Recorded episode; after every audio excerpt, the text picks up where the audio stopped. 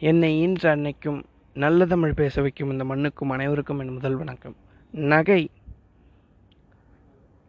இந்த உலகத்திலே நகைச்சுவை அப்படின்ற உணர்வு இந்த மனுஷனுக்கு மட்டும்தான் இருக்குது அப்படின்னு சொல்லுவாங்க. ஒவ்வொரு மனிதனுக்கும் ஒன்பது வகையான உணர்வு இருக்குது அப்படிப்பட்ட உணர்வு என்னன்னு கேட்டிங்கன்னா சோகம் சாந்தம் கருணை கோபம் அருவருப்பு நகைச்சுவை வீரம் பயம் ஆனந்தம் அப்படின்னு சொல்லுவாங்க.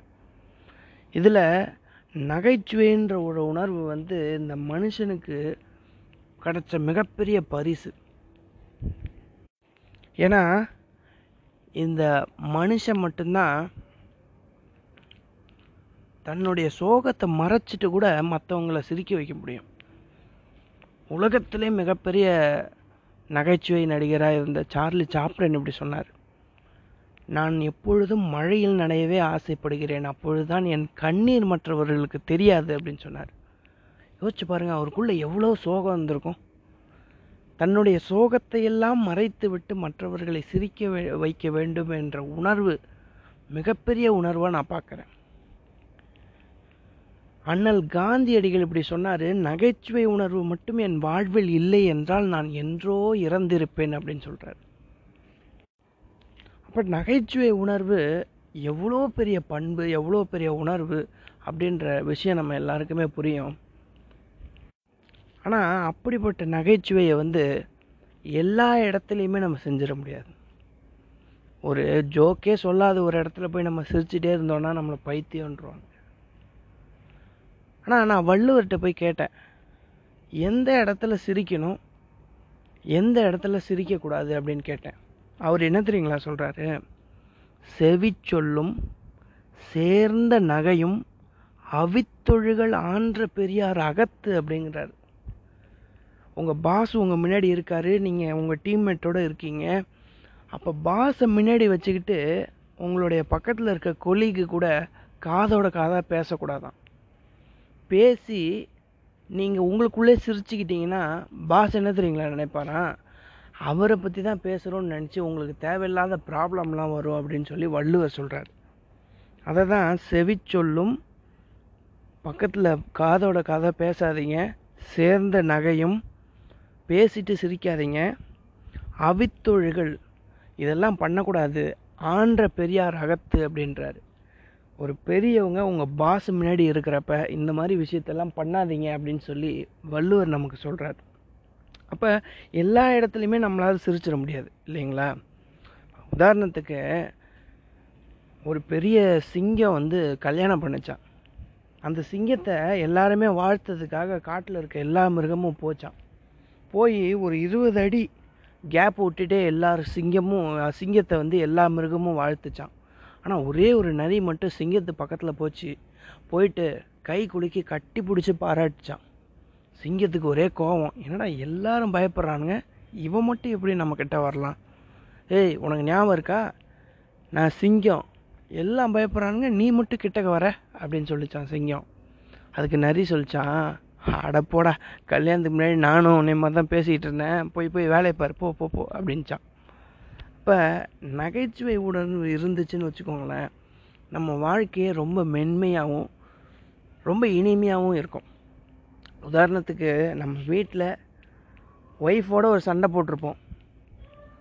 பேசியிருக்க மாட்டோம். ஒரு இருபது நிமிஷம் கழித்து நம்ம பார்க்குறப்போ ஒரு சிரிப்பு வரும் இல்லையா? அந்த சிரிப்பில் ஒட்டுமொத்த ப்ராப்ளமே முடிஞ்சு போயிடுங்க. இப்போ எங்கள் வீட்டில் கூட இந்த மாதிரி தான் நடக்கும். ஒரு ஆஃப் அன் ஹவர் கழித்து திரும்ப பார்க்குறப்ப சிரிச்சிருவோம். அதுக்கப்புறம் ப்ராப்ளமே முடிஞ்சிடும் ஒரு சிரிப்பு மிகப்பெரிய கோவத்தை கூட ஈஸியாக சால்வ் பண்ணிடுது. மிகப்பெரிய பிரச்சனையை கூட ஈஸியாக சால்வ் பண்ணிடுது அப்படின்னு நான் நினைக்கிறேன். உதாரணத்துக்கு ஐயா என்எஸ்கே நகைச்சுவை நடிகராக இருந்த என்எஸ்கே அவர்களுடைய வாழ்க்கையில் நடந்த நிறைய சம்பவங்கள் இதுக்கு உதாரணம்.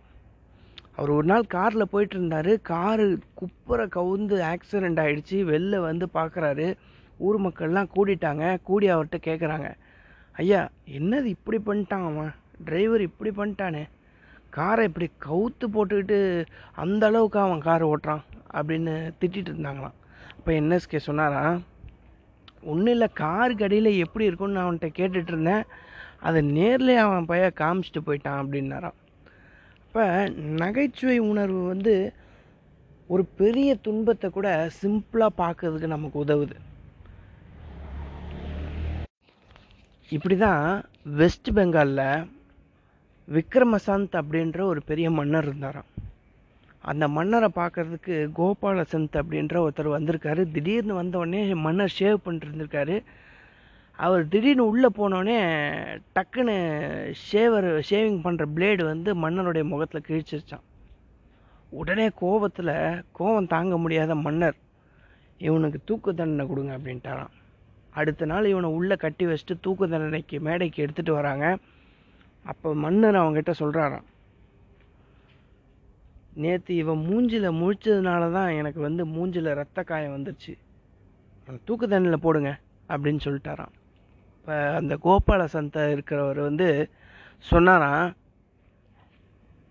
உங்கள் உங்களுக்கு என் மூஞ்சில் முழித்ததால் உங்களுக்கு ரத்த காயம் மட்டும்தான் ஏன் வந்தது.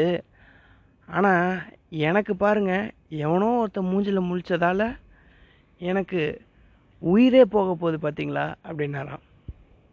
அப்போ மன்னர் ரொம்ப சிரிச்சுட்டு அவரை பற்றியே சொல்கிறத நினச்சி வருத்தப்படாமல் சிரிச்சுட்டு தண்டனையிலேருந்து கூட விட்டாராம்.